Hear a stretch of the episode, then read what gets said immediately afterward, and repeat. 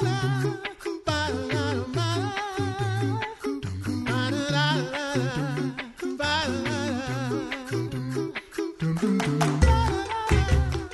listening to the Coffee Hour. I'm Andy Bates. I'm Sarah Golseth.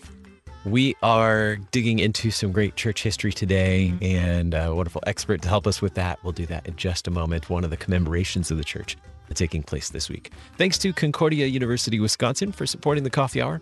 Find out more about Concordia University Wisconsin at cuw.edu. Live uncommon. Joining us today, the Reverend Dr. Joel Elowsky is professor of historical theology, coordinator of international seminary exchange programs, and dean of advanced studies at Concordia Seminary in St. Louis and one of our go-to experts when uh, talking about commemorations of the church and digging into great church history. Dr. Elowsky, thanks for being our guest. Well, my pleasure. Thanks. So to, this week we have a commemoration coming up. We have St. Michael and All Angels. We're going to visit that topic tomorrow, but later this week, coming up on Thursday, is Jerome or Saint Jerome, mm-hmm. translator of Holy Scriptures. Who is this Jerome, translator of Holy Scriptures, Dr. Elowsky? Yeah, well, I like your how you introduced him. I think uh, uh, Jerome is one of those people that some people think they know a lot about, but he has quite an interesting life. I mean, he was he's the fourth century uh, church father. Uh, we, we do call him a church father. He's one of the doctors of the church. So he was considered a teacher for all time in the, in the church. So he was, he was born in, uh, well, debatable whether it's 331 or 347. The scholars like to debate that, but probably would have come from a central part of, uh, well, central part of Europe. So what we call uh, show back then was town called Stridon. So, uh, you know, Jerome is probably primarily known for his uh, translation of the Bible, the translation of the Bible into what we call today the Vulgate, or which is the Latin Bible. And we call it the Vulgate because it was the language of the people. So uh, it's kind of similar to like what Luther did in the 16th century in translating the Bible into German, I suppose, in some ways a pretty significant figure in our in our church history. What are some some other things about his his early life or just his his name? If you if you Google him, you may find him under a different name. Yeah, that's right. So church fathers had all always had quite elaborate names that we had to shorten, of course. And So with Jerome, for instance, his name would be Eusebius Hieronymus Sophronius. So we get the Jerome from the second part, the Hieronymus. So that would be kind of the anglicizing of the Latin, I suppose. And he, he grew up in a good family, a, a Christian family, wealthy enough family that they could send him away for an education. So they had actually sent him to Rome, where he he studied at the age of 12 and he went through the classical education. He learned grammar, which I wish they would teach more in our schools today, frankly. Rhetoric, philosophy. He knew Latin and Greek and later on knew Hebrew. So he was what we know as a trilingual scholar. So he he at least had three languages under, under his belt. And I spent a lot of time with the Latin literature in particular, and uh, actually amassed quite a collection of books. He's, that's why he should be the patron saint of uh, seminarians, because he loved to collect books. You might even uh, call him a biblioholic. Uh, that's somebody who has many books, uh, like me. I admit, no, yeah, melody that way. Melody. He did not love books, but he was one of those guys who really loved to read the classics. And he not only read the classics in the Latin literature, but then also later on in the, the Christian literature. And he was such a, a good scholar in school that people thought he was probably studying law, but he ended up, I think he spent about six or seven years in Rome in his education there. So it was a pretty good education. And interestingly enough, even though he was brought up by Christian parents, he wasn't baptized until he was 20 years old. So, and he was baptized by the bishop there in the area. So I think I've talked to you before about this, that they, delayed their baptisms because they kind of thought that after baptism, if you committed sins, you were putting your salvation in jeopardy if, they were capital sins, these kind of things. So, but it was really when you, for him, it was at 20 years where he felt comfortable for that. So got quite a good education there. But then he decided to take a gap year of about 20 years and uh, traveled around the world, basically. He spent some time in the Syrian desert in Chalcis, and he went up to Trier, which is where Athanasius had been exiled on his first exile. He went to Rome again. He went to Alexandria. I mean, a bunch of places for the next 20 years. And I, I think it was during his time in Trier where he got interested in monasticism. You know, a lot of these fourth century church fathers were very concerned about how you live out your Christian life. And he was found enamored of being a monk. And so he wanted to, frankly, dedicate his life to that kind of, uh, you know, ability to just live and focus on God all the time. Uh, so we call that kind of asceticism. So he, he lived with the community in Aquileia where he could kind of pursue some of that. Uh, and he did the same thing in Antioch too. And I guess in, I mentioned the Syrian desert, that was probably where he had one of his, well, I mean, he was so much into the asceticism, so much into that kind of depriving his body and uh, all these kind of things that he actually got so sick he almost died. And he even had a, a dream that where where Jesus appears to him and says, "You've been spending all this time with all these philosoph- philosophers and pagan writers, and you put in your faith in jeopardy. Even you're not really a Christian." It's what he, that's the message he got out of that dream. And so as a result, he vowed never to again to read or possess pagan literature. But frankly, when you read his writing, that he knew quite a few of them anyway and didn't, hadn't quite left them out. So we're talking about somebody who was really very committed to uh, his Christian life, even to the point of pretty much giving up everything to uh, focus on that. And so he's there's more I could say, but he he did end up uh, getting ordained as a presbyter, as a priest. So he, but he didn't want that to take away from his study. And when he spent that time in the desert, he brought his library with him. He ended up moving ultimately to Bethlehem. And so if you ever make a trip to the Holy Land, when you go to Bethlehem, you don't just look at the place where Jesus was born, as important as it is, but I, I had to make sure when I was there that I saw the cave where he did a lot of his work. And he actually had his library there, and he even had a had a, a stenographer who could write down a bunch of his stuff too. So we're talking about somebody who was very dedicated to his, his life with Christ, but also very much a scholar too, oh, in that regard. so his formation was was I find that very interesting. What was it about, what was significant about Jerome that the church now continues to commemorate him on September 3rd? Well, I, I suppose if I had to pick one thing, it really is his translation of the scripture. And with Jerome, with all his all his background in rhetoric and his love for languages that he had, I would say that the church remembers him today as a, as a teacher of the church because of, of the legacy that he left um, with his translation of the Vulgate. Now, it's interesting that at the time, the church didn't like the Vulgate as much as they did later on. There was actually kind of some opposition to this idea that you would go back to the Hebraica Veritas, the, the Hebrew truth. They, they, and I, I court he did that. He, I guess what he was looking at, why did he even decide to translate the Bible in the first place anyway? That's one of the questions I always wonder about. And I I think part of it had to do with the fact that the Latin translations that they had at the time, what we call the Old Latin, they had those texts that experienced some corruptions in transmission. They, he, as he read through them, he kind of thought this needed some, uh, how should we say, updating, or revision. And so he had some support from the Bishop of Rome named Damasus. Whether Damasus commissioned him to do this or not is another question, but uh, he decided to correct some of the, the, the texts of the four Gospels. And that's really where he started out, to kind of make sure that the four Gospels, so we had an accurate translation. And so he did some of his work in Rome, but he did the majority of it, I think, in, we'd say probably in Bethlehem, where he had uh, access to the library of Origen, Origen of Alexandria, who had spent some time in, in um, Palestine, so uh, in Caesarea in particular. So he could look at Origen's Bible. Um, that Origen had assembled what's called a hexapla that had kind of six parallel versions of the Bible, uh, the three versions of the Septuagint, uh, Symmachus, Aquila, and uh, Theodotion, and then of the actual Septuagint, and he had that in the Hebrew there too, and he had kind of the Hebrew phonetically sounded out so that he could kind of compare these different versions so he could he's kind of our first text critic, if you will, after uh, I should say after Origen. So then Jerome could consult this and kind of get a more accurate version of the Bible, shall we say? So he did very much in the like in the 16th century. They went back to the sources. Uh, Jerome did that too, so that he could have uh, kind of a very accurate translation as he saw it.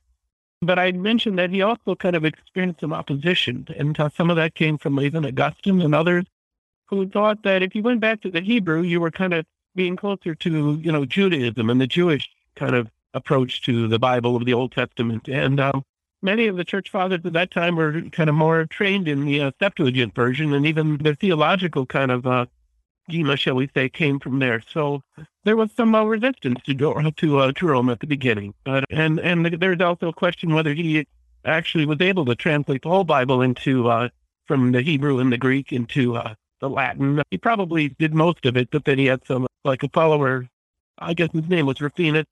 I'm not Rufinus of Aquileia, but was able to, produce uh, the Bible that was ultimately the Catholic Church used them for, think about it, almost a thousand years. So that was the authoritative text uh, that they had. And the translation, it's, you would say, is interpretation. Translatio is interpretatio. So he provided, provided the foundation, I suppose, for much of uh, Catholic theology that then continued up to, uh, let's the 20th century.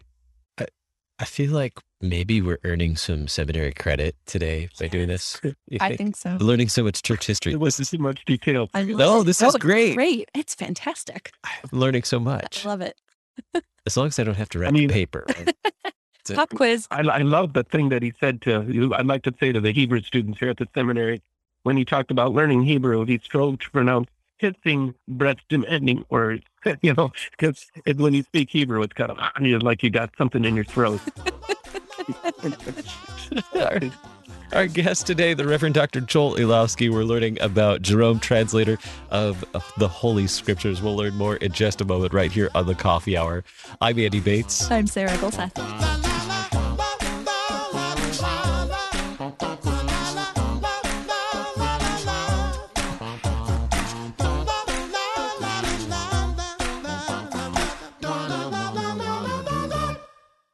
You're a miracle. You know that, right? A living, breathing, one of a kind miracle. You were created to stand apart, to share your gifts in the service of others, to make an uncommon impact in a common world. And at Concordia University, it's our mission to help you do that, to live uncommon. To learn more about Concordia, go to cuw.edu.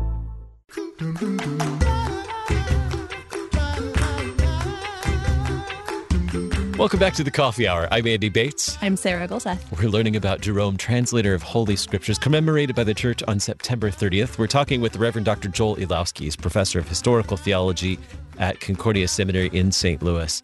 And uh, you shared with us uh, just a wonderful history of Jerome, uh, uh, his formation, his, his childhood, his education, and then more about his work in translating the scriptures. Yeah, I wish we could just take so many notes, but it's a good thing this is this will be recorded so that we can go back and listen to this more and more. And and and, and I don't know, uh, Sarah, are you going to write a paper on this when we're done, I might. Doctor? Send it to me. so we we've learned a little bit about his work in translation. Um, what really led up to him wanting to translate the scriptures? Do we know much about what why it was important to him to to translate the scriptures? Well, you know, I mean, at least from what he I think others who watched. And by the way, this was a time when translation was uh, becoming important in the life of the church because the the West Western Church really didn't have a lot of the resources that the Eastern Church was creating, shall we say, because the Western Church was the only knew Latin, and hardly any of them knew that much Greek. I mean, Augustine knew a little bit of Greek. I'd, I well, he knew enough to read some Septuagint stuff, but a lot of these guys didn't know much of the Greek, and so it took scholars like Jerome and I suppose Rufinus of Aquileia would be another. These guys who wanted to make some of those treasures of the Eastern Church, shall we say. And when I say Eastern Church, I really mean the Greek-speaking church. He wanted to make those available to people in the West, like in Rome and North Africa and in places like that. So I think that was probably one of the reasons is that when Jerome was for instance, reading uh, and translating these texts from Origen that I mentioned, he had Origen's hexaplet he used, but he also was realized that Origen was one of the key trans, key uh, interpreters of the Bible, and so he was actually uh, translating a bunch of Origen.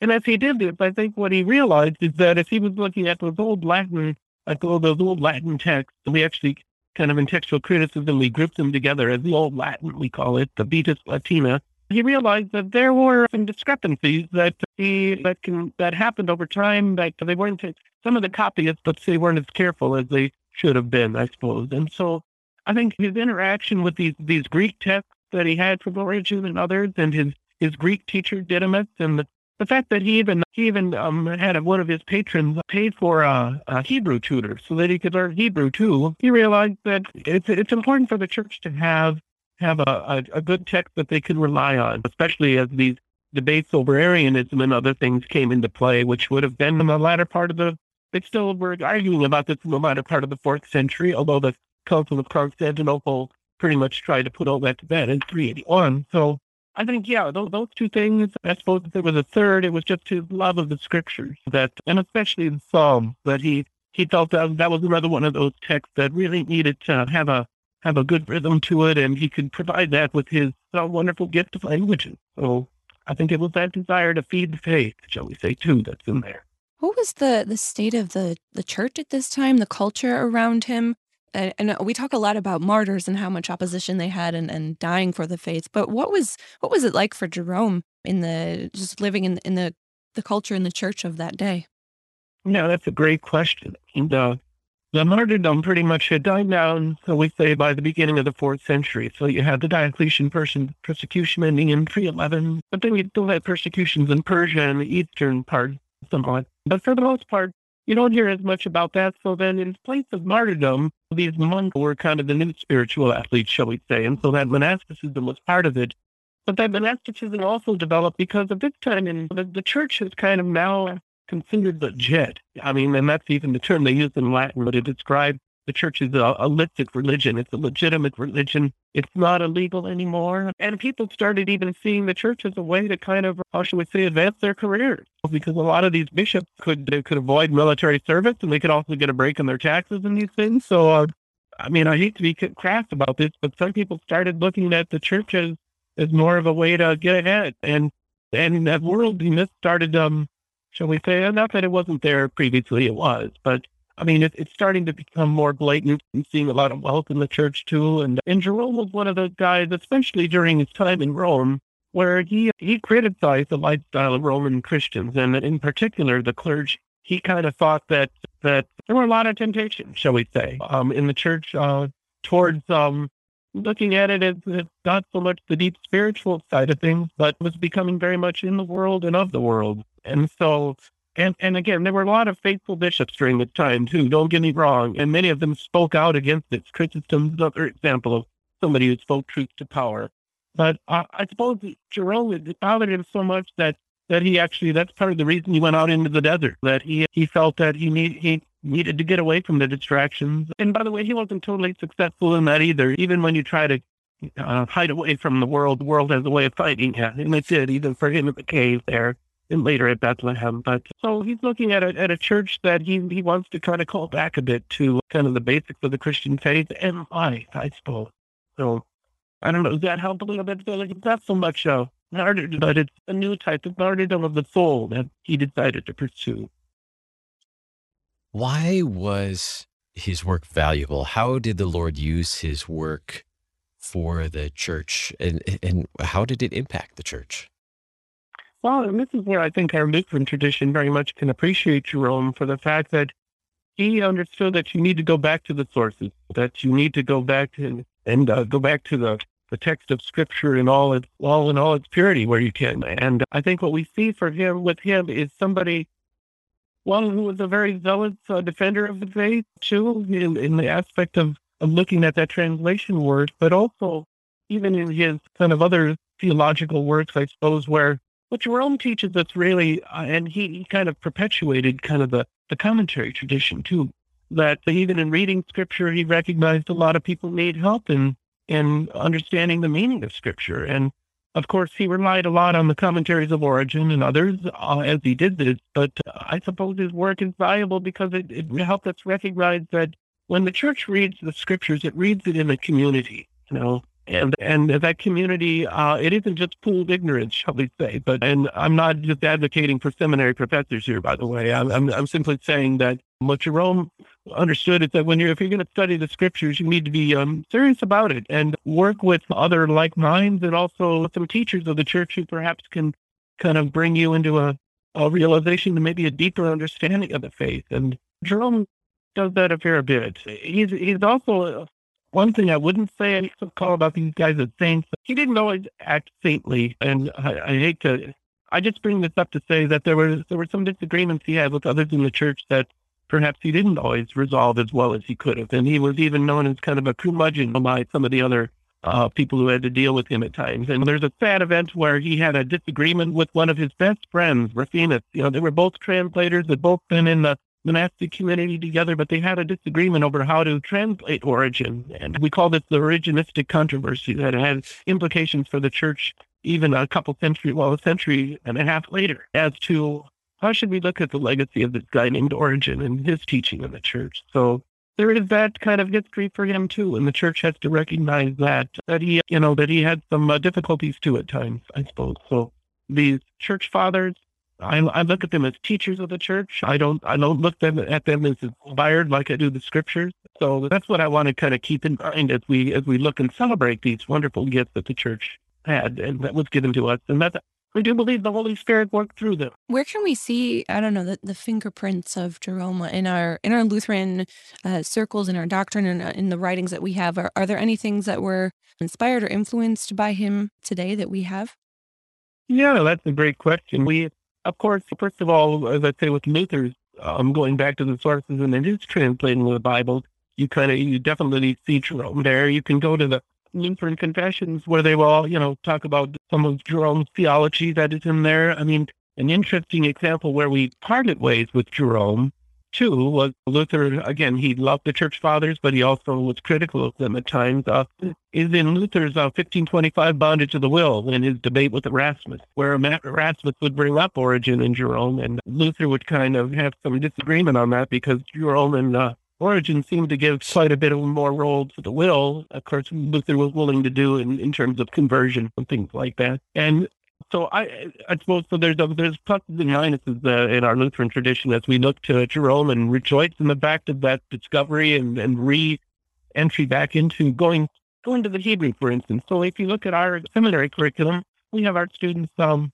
they they need to go back to the Hebrew as well as the the Greek and the New Testament, and we do have them go back to that Hebraica Veritas, if you will. And so I think that it's quite a large stamp, shall we say, that Jerome has on our Lutheran tradition to this day, that that we, like him, you know, we need to go back to the original languages to really and it isn't because your English Bible will adequate or anything. It's just sometimes when you have questions over interpretation, you recognize that reading those original languages will give you some insights that you might not have gotten otherwise. So that's the positive side of it, and as I said, with Luther and his discussion with Erasmus there, there was actually some critique there that he went after with Jerome, and he also critiqued Jerome over his his over over asceticism, shall we say, the fact that Jerome, with his emphasis on living the monastic life, as we know, Luther kind of rebelled against that monastic life and felt that it often obscured the gospel, and so that was where Luther kind of parted ways with Jerome, shall we say, too.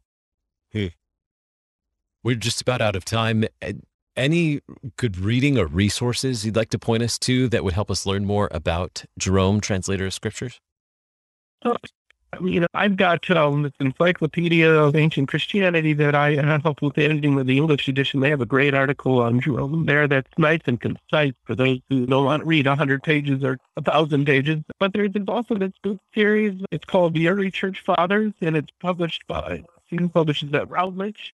So they've got a volume on Jerome by Stefan Rebenich, where he gives a nice introduction, and he also gives some some neat translations of some of Jerome's work. So that that I think would also be helpful. And there's one other one that I have. It's kind of the standard work. It's titled Jerome by uh, J. N. D. Kelly, and that's published by Duckworth. That's kind of the classic text that most people would start off with, and that was published well back in the 1970s. So I'd say the Rebenich material probably would be pretty helpful that way. So and then there you can even go online, I suppose, and find some of its text. If you go to the early Christian text site, the only problem is those texts, the translations are kind of from the 19th century, and so they're more difficult to, to read. But maybe that would at least give you, a, you know, some idea. Mm, absolutely. Yeah. Commemorating Jerome, translator of Holy Scriptures this week. The Reverend Dr. Joel Elowsky is our guest today. He's professor of historical theology, coordinator of international seminary exchange programs, and dean of advanced studies at Concordia Seminary. Dr. Elowsky, thanks so much for this wonderful history lesson on Jerome today. Well, my pleasure. Thank you. You've been listening to the Coffee Hour. I'm Andy Bates. I'm Sarah Golden. The Coffee Hour with Andy and Sarah is a production of KFUO. To support the Coffee Hour and KFUO Radio, visit kfuo.org. You can also text KFUO to 41444 or send an email to gifts at kfuo.org. And you can call us at 800 844 0524. KFUO. Christ for you, anytime, anywhere.